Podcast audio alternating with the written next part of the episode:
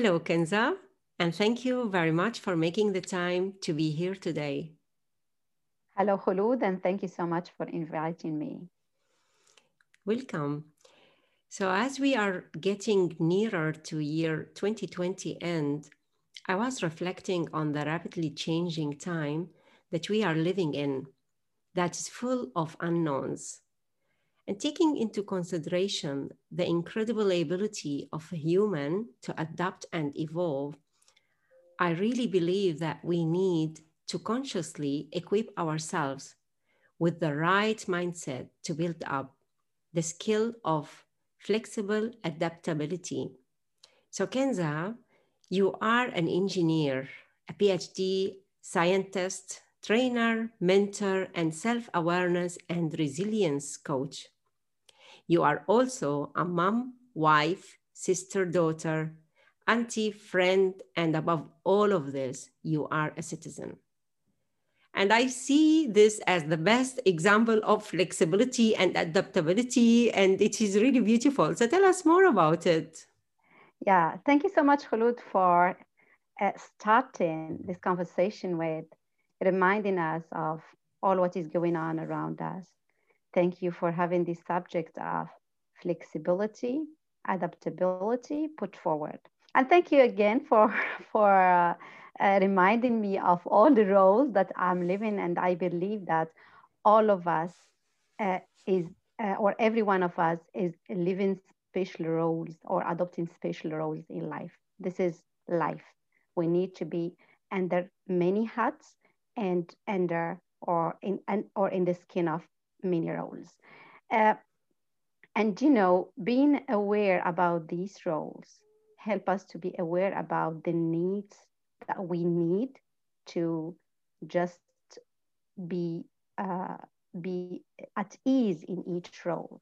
And among these tools that we can use to to, to be at ease and in each role is uh, adaptability, flexibility, and be being aware about the fact that it is a question of mindset. Which mindset adopt, which mindset choose to just accomplish the uh, responsibilities within each role. Beautiful, beautiful. This reminds me of uh, the Carol Dweck um, definition of mindset, uh, growth mindset, and the fixed mindset. And Carol, she's a psychologist, and she have done a lot of research and studies about mindset. She actually categorized people in two group of people of mindset: the growth mindset and the fixed mindset. So the people uh, and this categorization comes really on specifically on their behavior towards failure and how do they react to failure when they face failure in their life? And who doesn't feel uh, you know face failure in our life? I mean actually we learn more from our failure than what we learn from our success. So those people with fixed mindset are the people who believe their abilities are most innate and interpret failure as the lack of necessarily basic abilities. So basically, they say, we don't have it, that's it. But people with a growth mindset, they do believe that they can acquire any given ability provided that they invest the efforts, efforts and the study needed. And what is the golden uh, word that most of the uh, growth mindset people, they say, not yet. So yet open this hope for the future to be better by continuing trying and continuing improving until we get what we want to achieve. So, talking about the growth and fixed mindset, how is it for you, Kenza? And which one do you have? Do you have one of them, or is it up and down, or both of them? Can you tell us, please? Yeah. Uh, uh, uh first of all, let me say that you have nicely defined it.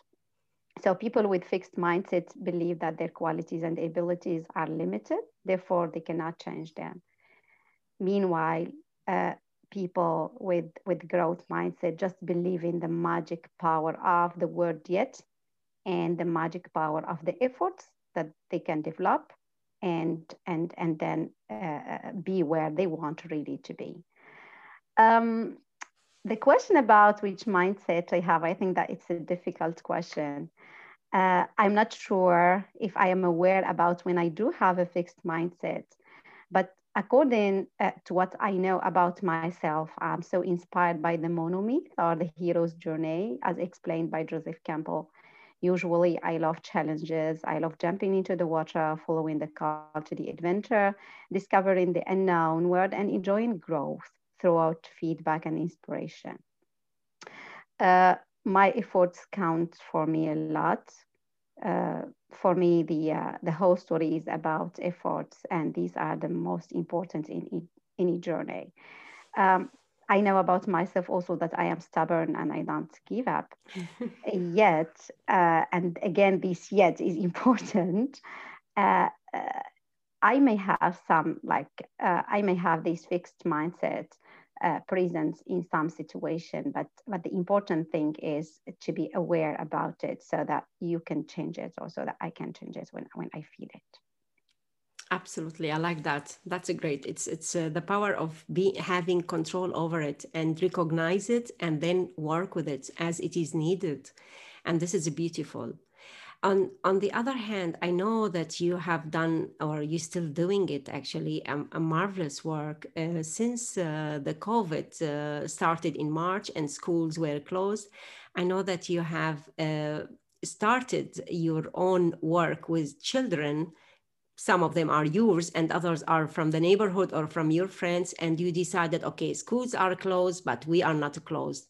We will learn and we will teach our children English specifically. And I think as well, you injected the, your coaching skills into education to teach your children in a modern way, in a new way, in an innovative way. So, as an educator, how do you recognize the reflection of your students' mindset in their behaviors? Are you able to see that? How do you influence it through your education style? Uh, Absolutely, this is an important question because in the education world and between students, educators can see these fixed and growth mindsets. Um, you know, I think that educators need to play a role in implementing and improving the growth mindset within students. Some students with fixed mindsets can believe that talents are inborn, intelligence is inborn, and even though they put all the efforts in their work at school, this will never be fruitful. So basically, what they do, they avoid challenges, they give up easily, they don't like feedback and take it as personal. By the end, they think that they will never succeed and they quit and give up. And of course, parents can see that happening outside the school in the in the current life. With a growth mindset, the student believes that abilities can be developed. They embrace the challenges, believe that it's all about the efforts, and just put this effort there, and basically efforts pay off. These students are inspired and they consider feedback as a good way to improve. So by the end, they never give up and always enjoy learning and growth. These two types of mindsets are existing in the schools. And the responsibility of educators is so huge to improve a growth mindset within students. So how do you uh, encourage this in your students? Can you give us uh, one example for, for example? Yeah, so again, it's about being aware mm. about it. So I think that if the student is aware about which mindset he is holding, that means that he can just adjust it when the family or the parents and the aware are aware about which mindset yeah. is uh, is is is implemented or set within their uh, child personality they can accept and help him to grow so basically uh, it's about making students aware that efforts pay off it's all about efforts and you know this is this is like not very difficult to, to, to prove or to demonstrate in a class because by the end, students who work, uh, who work, uh, who work uh, adequately, I would not say hard, who work, adequately and smart can like have the uh, results they are looking for. So it's basically through implementing the spirit of efforts pay off, but not like any types of efforts or uh, like uh, they need to put the adequate efforts and be like a strategic uh, strategic planning there. So this is this is this is what what we can do as educators, as parents, or as teachers. Yeah. Just just make children understand that it's a question of mindset and it's a question of principles to embrace and to adopt.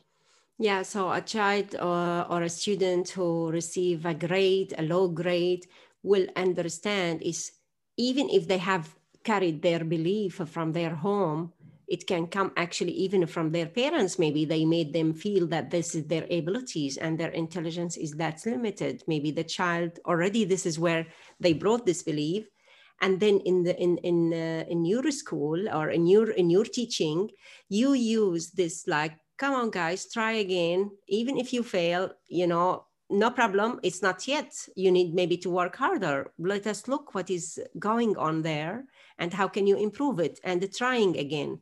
So this is the, the most important point really is to encourage the trial again and again until you get what you want and uh, i like that and and i know as well as a coach uh, kenza i would like to know from you as a coach how do you encourage the growth mindset in your client world?